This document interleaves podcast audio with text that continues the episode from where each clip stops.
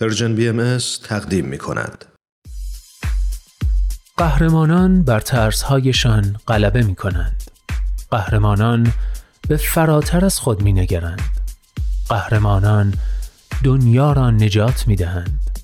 گاه با قدرتهای جادویی و گاه بدون جادو بدون شنل بدون نقاب قهرمانان بینقاب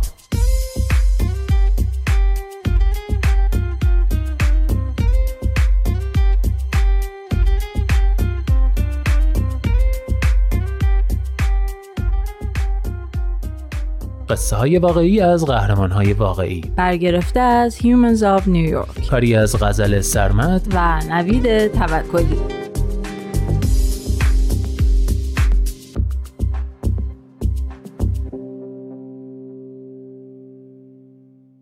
قهرمان سی و هشتم.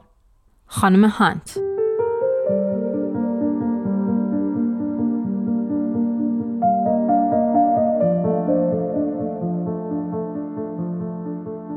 در ظاهر همه چی خوب بود. من دانش آموز ممتاز بودم و تو همه برنامه ها شرکت می کردم. ورزش، موسیقی، هرچی فکرشو بکنید. ضمنا از ابتدایی تا دبیرستان همیشه بیست می گرفتم. ولی من یه روی دیگه هم داشتم که از همه پنهانش می کردم. برای من آسون بود چون از بچگی تو قایم کردن کارام ماهر بودم. مثلا وقتی یه کلوچه از کمد برمی داشتم جعبش رو عین اولش میذاشتم سر جاش و هیچکی متوجه نمی‌شد. وقتی بزرگتر شدم رفتارام خطرناکتر شد. شروع کردم به پارتی رفتن و بیملاحظگی. با هر کار بیقیدی که انجام می‌دادم دوپامینم بالا می‌رفت. ولی بعدش از قبل غمگینتر می شدم. همیشه مشکل عزت نفس داشتم. تو دبیرستان افسردگیم انقدر شدید شد که به خودم آسیب می رسوندم. حتی تو دفترچه خاطراتم یه نامه خودکشی نوشتم. ولی انقدر تو قایم کردن خوب بودم که هیچ کس متوجه حالاتم نشد. شبیه یه بچه شاد بودم. پدر و مادرم فکر می‌کردن فقط یکم اضطراب نوجوانی دارم. حتی مربی ورزشمون به هم لقب خندان داده بود. ولی علائم ریزی وجود داشتن. روزایی که حالم خیلی بد بود سر کلاس هدفون میذاشتم و سرمو میذاشتم روی میز.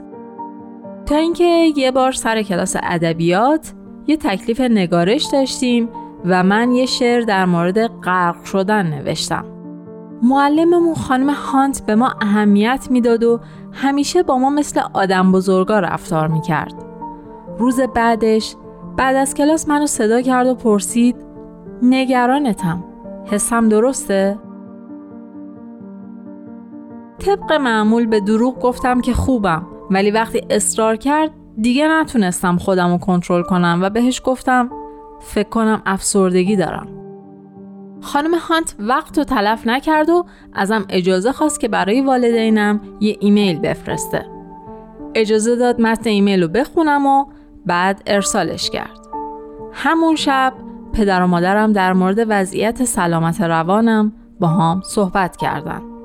این اولین باری بود که در موردش حرف می زدیم. چند روز بعد رفتیم پیش یه متخصص و اون به هم دارو داد.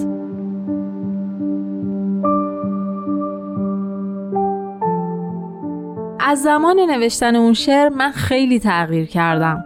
دو تا مدرک دانشگاهی دارم، ازدواج کردم و حالا می‌خوام تو رشته آموزش فوق لیسانس بگیرم. امیدوارم بتونم یه روز معلمی باشم مثل خانم هانت. کسی که وقتی خیلی بهش نیاز داشتم فریاد کمک خواهی منو شنید و با درایت و محبت باهاش برخورد کرد. نمی‌دونم اگه خانم هانت نبود من الان کجا بودم؟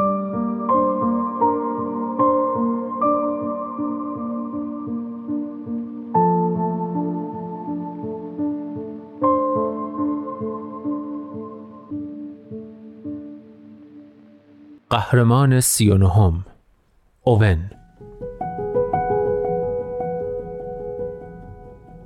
اوون تا حالا سه بار قلبش رو جراحی کرده. بنابراین بخش زیادی از عمر ده سالش رو تو بیمارستان گذرونده. خیلی از موفقیتاش تو بیمارستان اتفاق افتاده. اولین غذای جامدی که خورد اولین قدمایی که برداشت اولین باری که بابا نوئل رو دید.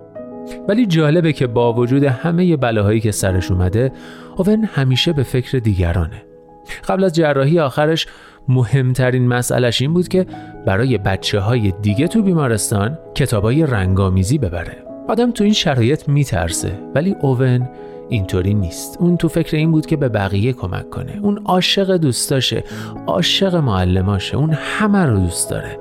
همیشه همینطوری بوده. تمرین خوندنش داستان خوندن برای ساکنین یه خونه سالمندان بود. وقتی 6 سالش بود همه پول تو جیبیش رو جمع کرد تا برای خودش پیراشکی بخره. ولی وقتی داشتیم می‌رفتیم پیراشکی رو بخریم تو راه یه موزیسین خیابونی دید و همه پولاش رو داد به اون.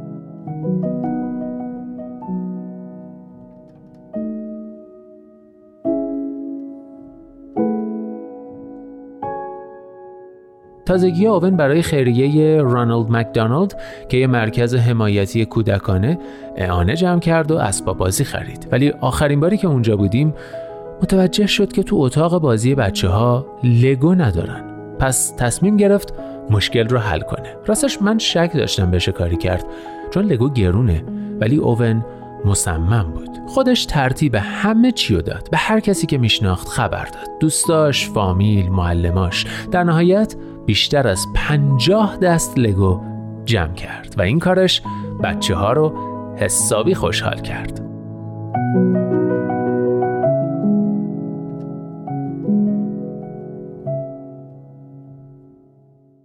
قهرمان چهلم مشاوری از اوکراین.